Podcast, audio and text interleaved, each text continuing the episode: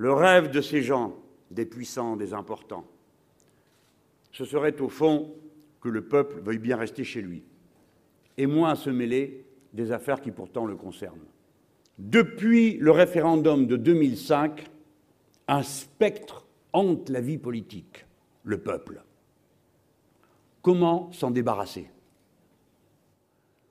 Parce que quand on lui demande son avis sur quelque chose d'aussi intelligent et aussi utile que le traité constitutionnel, ils disent non.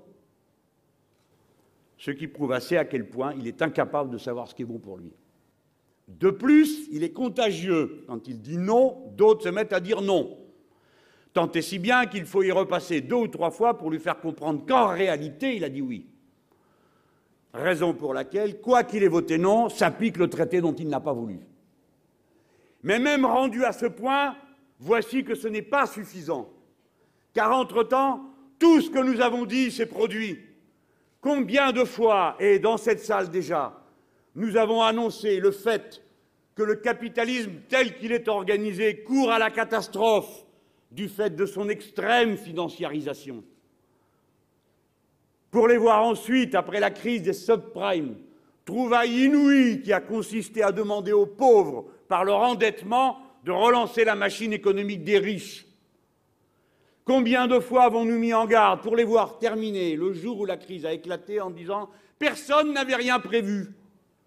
Ils n'écoutent qu'eux-mêmes, ils ne parlent qu'entre eux, ils ne s'intéressent que d'eux, au point de vous passer des films qui sont censés vous exciter dans votre appétit politique, comme celui que nous avons vu ce dimanche retraçant une année passée avec le directeur du FMI, et qui est censé vous donner envie de voter à gauche sur une telle base. Comment peuvent-ils croire que ceci nous fait envie?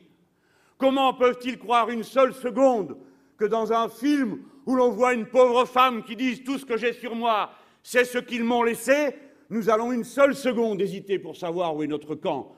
De la même manière que je n'ai pas hésité une seconde à savoir où était mon camp quand je voyais un journaliste prendre à partie un homme qui a perdu son travail et qui est un délégué syndical et qui lui demande s'il regrette de s'être battu.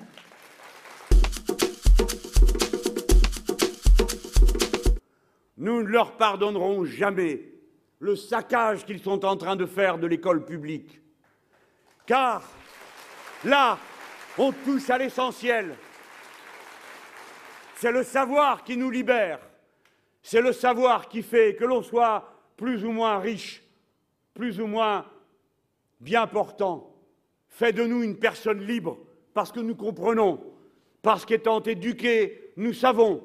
Et quand je dis éduquer, ce n'est pas seulement écrire, lire, compter, ce qui est déjà beaucoup, quand on sait ce que souffrent et endurent ceux qui n'ont aucune de ces trois possibilités, et qui sont tout de même presque 3 millions parmi la population de ce pays, dont personne n'a l'air de se soucier, oubliant ce qu'est leur calvaire quotidien, alors que ce sont de bonnes personnes, dignes, qui tâchent elles aussi de vivre de leur travail, ne demandant rien à personne.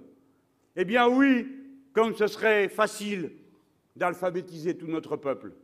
Mais au-delà, je dirais, je pense à ces enfants qui, à l'école, apprennent aussi à dessiner, à réciter, parfois à jouer de la musique, toutes ces choses qui font que, quel que soit notre sexe, notre religion, notre origine, nous devenons bonnes personnes.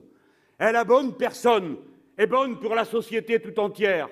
C'est l'ignorance qui rend méchant. C'est la pauvreté des sentiments. C'est la rareté des savoirs et de la culture qui rend amer et craintif. L'éducation est la première vertu que le peuple donne au peuple gratuitement. Nous vous disons, Mesdames, Messieurs les puissants, Monsieur le gouvernement Sarkozy, et tous les autres qui sont d'accord avec ces folies, comme par exemple le Front National, qui lui aussi déteste l'école publique, laïque et obligatoire, qui lui aussi s'est prononcé pour donner aux parents un chèque éducation, pour qu'avec ce chèque qui remplacerait le service public, la dépense publique sur l'école publique, vous alliez d'une officine à l'autre faire votre marché, parce que pour eux, tout est un marché, même le savoir. Et je vous dis qu'ils ont beaucoup avancé dans cette voie destructrice et que notre pays va le payer chèrement, car notre force numéro un, et nous n'avons pas d'autre, notre force numéro un, c'est notre haut niveau d'instruction et de qualification du peuple. C'est de cette manière que nous sommes la cinquième puissance économique du monde. Pas parce que nous avons des réserves naturelles. Aucune, nous n'en avons. Nous n'avons que cela, notre savoir-faire, nos métiers, notre qualification, notre brillance et notre capacité au travail, qui fait que ce peuple est le plus productif du monde, ce qu'on oublie continuellement de lui dire quand on l'injurie en lui laissant entendre qu'il se goberge avec ses 35 heures, ses congés interminables, et qu'il fait de la gréviculture, comme dit Madame Le Pen. Oui, il y a avant toute chose l'universalité de la condition humaine. Oui, nous sommes tous semblables. Oui, il y a une communauté humaine. Oui, il y a un seul écosystème pour les êtres humains. Et lorsqu'un accident arrive à un endroit, il frappe la planète entière. Est-ce que ça n'est pas ça le fondement de notre engagement de gauche? Avant les stratégies, avant la théorie, avant tout le reste, ce sentiment profond, puissant, que les autres sont nos semblables et pas simplement autrui, nos semblables. Et que, naturellement, nous sommes égaux dans le devoir d'assistance que l'un à l'autre prête. Qui va régler cette situation? Est-ce que c'est le marché? La compétition? Libre et non faussé, si possible, qui va régler ça Qui tend la main On ne sait plus. Celui-ci, celle-là, on ne connaît pas sa condition sociale avant. Le voici, pompier volontaire, engagé, il accourt. Tel autre ne fait pas le tri, ne demande pas, dit quelle est ta couleur de peau, quelle est ta religion, que faisaient tes parents? La main se tend, elle va au secours de l'autre. Peu importe qui c'est, je t'aide, comme si c'était pour moi. Cette grande leçon de fraternité humaine qui fait que vous êtes prêts, quand bien même vous êtes vous-même à devoir vous affronter à des difficultés, prêts maintenant à faire ce qu'on vous demandera de faire pour les Japonais, si vous avez le sentiment que votre geste peut être utile. C'est une grande leçon d'humanité. Nous devons la recevoir comme elle est, épuiser un encouragement à l'idée qu'aucun obstacle n'est devant nous qui nous empêche d'agir dont nous ne puissions venir à bout, à condition d'agir de manière raisonnée. Sur le nucléaire, il faut en parler tranquillement. Personne ne va contester que le nucléaire a rendu de grands services, qu'il en rend d'ailleurs encore à l'heure à laquelle on parle, peut-être euh, dans l'électricité que nous consommons. Mais 40 ans après avoir réussi ce tour de force à partir d'une industrie qui n'existait pas, d'en créer une aussi puissante. On peut, on doit faire un bilan et faire le constat que si c'est vrai qu'il y a des avantages, il y a des inconvénients structurels. Que comme le risque zéro n'existe pas, n'a jamais existé et n'existera jamais, si faible que soit la proportion du risque dans ce cas, dans le cas où il se produit, alors les inconvénients sont des millions de fois supérieurs aux avantages qu'on en a tirés avant et ont des conséquences des millions de fois plus coûteuses et dévastatrices que toutes les économies qu'on a pu réaliser jusque-là. Le dire, ça n'est pas montrer du doigt les travailleurs de la filière du nucléaire. Ce n'est pas montrer du doigt les ingénieurs, ce n'est pas montrer du doigt les techniciens, c'est dire le moment est venu. Car sortir du nucléaire, compte tenu du risque d'une part, mais aussi de ce qu'on connaît, notre incapacité à gérer les déchets. Eh bien, en parler fait partie d'une attitude raisonnable, d'autant que comme on ne pourra pas en sortir en un an, personne en tout cas ici ne propose de dire ah ben maintenant les amis, on éteint la lumière jusqu'à ce qu'on n'ait plus besoin des centrales. C'est absurde. Il nous faudra du temps.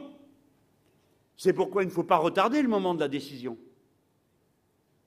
Et nous avons besoin du ressort technique et intellectuel de ceux-là même qui ont la capacité aujourd'hui de faire marcher l'industrie nucléaire et à qui nous allons dire c'est le pays qui commande.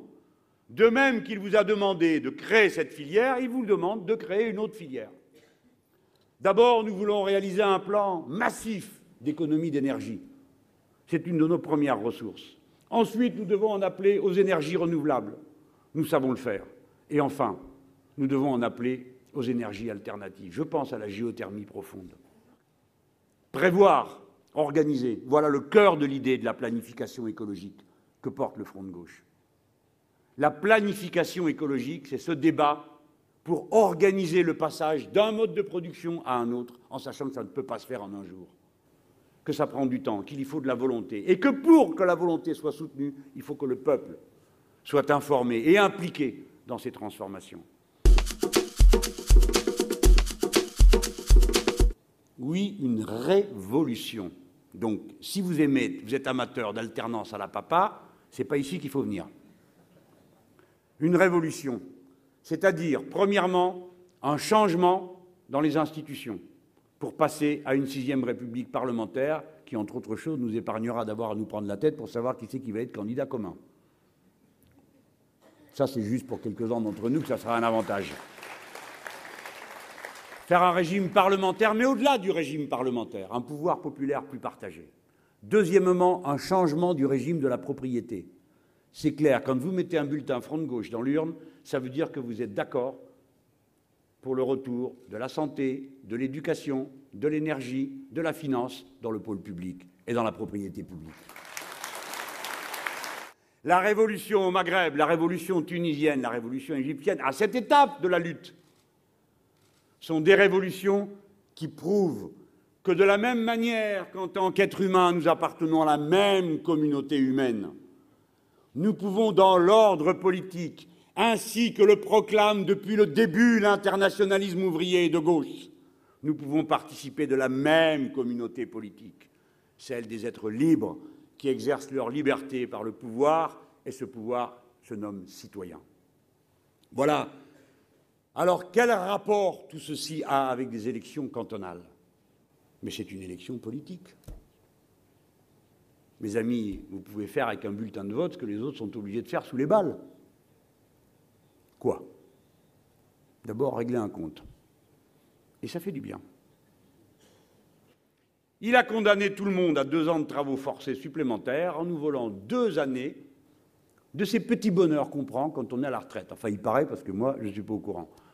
Mais j'ai vu deux années de travaux forcés supplémentaires. Eh bien, vous prenez votre bulletin de vote et vous dites tiens, bouffe. Punition. Votez pour châtier, pour le punir de toutes ces journées de grève, de paye perdue, toutes ces heures passées à se demander de quoi sera fait le lendemain, et dont il s'est moqué ensuite au cours de ses vœux, en disant et en remerciant ceux qui n'avaient pas fait grève, parce qu'il est tellement ballot qu'il n'est pas au courant que ceux qui n'ont pas fait grève, ce n'est pas qu'ils n'avaient pas envie de la faire, c'est qu'ils étaient placés dans une situation où ils ne pouvaient pas la faire, soit parce qu'on les surveillait, soit parce qu'ils étaient déjà pris là et que ceux-là, ils n'ont peut-être pas fait grève, mais un bon paquet d'entre eux ont posé des RTT pour pouvoir aller à la manifestation. Tout le monde avait envie de faire grève. Tout le monde avait envie de manifester. Et c'est le moment de le lui rappeler avec le bulletin de vote. Et en faisant ça, j'ai dit on règle un compte, mais surtout on donne un sens politique. On donne un sens positif à la colère. On fait avancer les choses. On ne reste pas à ruminer son mécontentement ou à voter n'importe comment pour certains qui comptent le faire. Ensuite, vous allez marquer une étape politique, mes amis. Je sais bien qu'ici tout le monde va aller voter. Donc il n'y a personne à convaincre. Mais prenez la mesure de ce qu'on va faire. Premièrement, on va balayer leur salade de sondage. Écoutez-moi. Toutes les élections partielles de l'année qui vient de s'écouler et de la précédente, toutes, sans exception, le front de gauche a été devant le front national. Toutes, sans exception. Le Front de gauche est systématiquement sous-évalué dans ces enquêtes. Comment expliquez-vous qu'on m'attribue moins que les votes réels que j'ai réellement recueillis, non seulement dans ma circonscription, mais ensuite en tant que dirigeant, avec mon camarade Pierre Laurent, Marie-Georges Buffet, Christian Piquet, dans les élections? Je ne sais pas, en vous parlant comme ça, quel risque je prends. J'ai proposé, comme responsable, que le Front de gauche atteigne l'objectif du score à deux chiffres aux élections cantonales. Pas seulement parce que c'est des élections cantonales et que j'espère bien qu'un maximum de camarades soient élus, mais parce que ça sera notre ticket d'entrée dans l'élection présidentielle. Vous voyez bien que si on commence l'élection présidentielle avec une élection sondage, comme jamais aucun institut de sondage n'en aura fait dans ce pays, qui s'appelle une élection, dans la moitié des cantons, dans tous les départements de France, avec un score à deux chiffres, eh bien évidemment qu'à partir de là, il y a toutes sortes de manipulations qui ne deviennent plus possibles. Et puis il y a des discussions qui peuvent avoir lieu devant le peuple. Ça, c'est les deux raisons qui me paraissent importantes. Et puis la troisième, c'est que, bon, il y a beaucoup de syndicalistes dans la salle. Hein. Vous savez comme moi, un rapport de force, il euh, faut le cultiver hein, quand vous l'avez. Et quand vous le tenez, il ne faut pas le lâcher.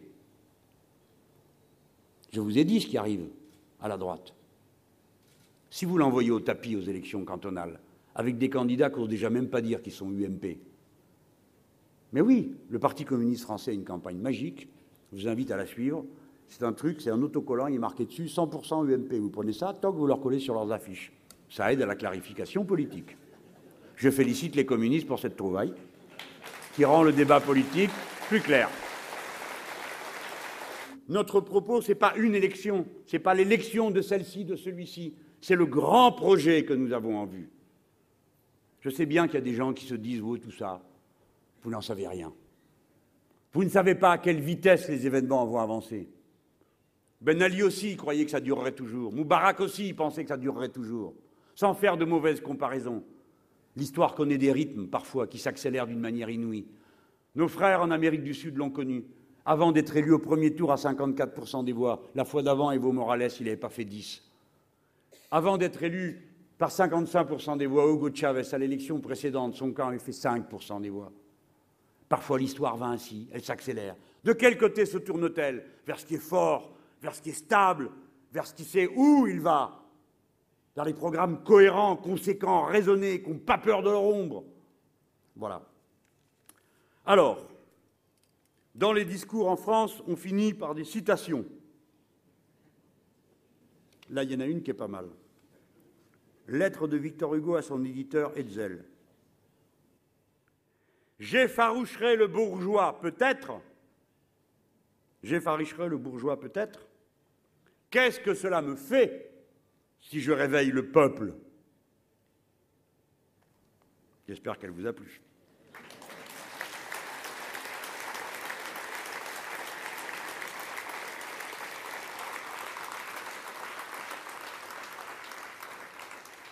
Mais, puisque je vous ai parlé de révolution, c'est avec celle-là que je termine. Je vous rappelle que c'est Victor Hugo hein, que je vais vous lire. Pas Lénine, ni Mélenchon, un soir de grand journal. Et voilà ce que dit l'indépassable Victor Hugo dans l'année terrible. Désormais ce mot, révolution, sera le nom de la civilisation. La révolution, c'est la France sublimée. À dimanche.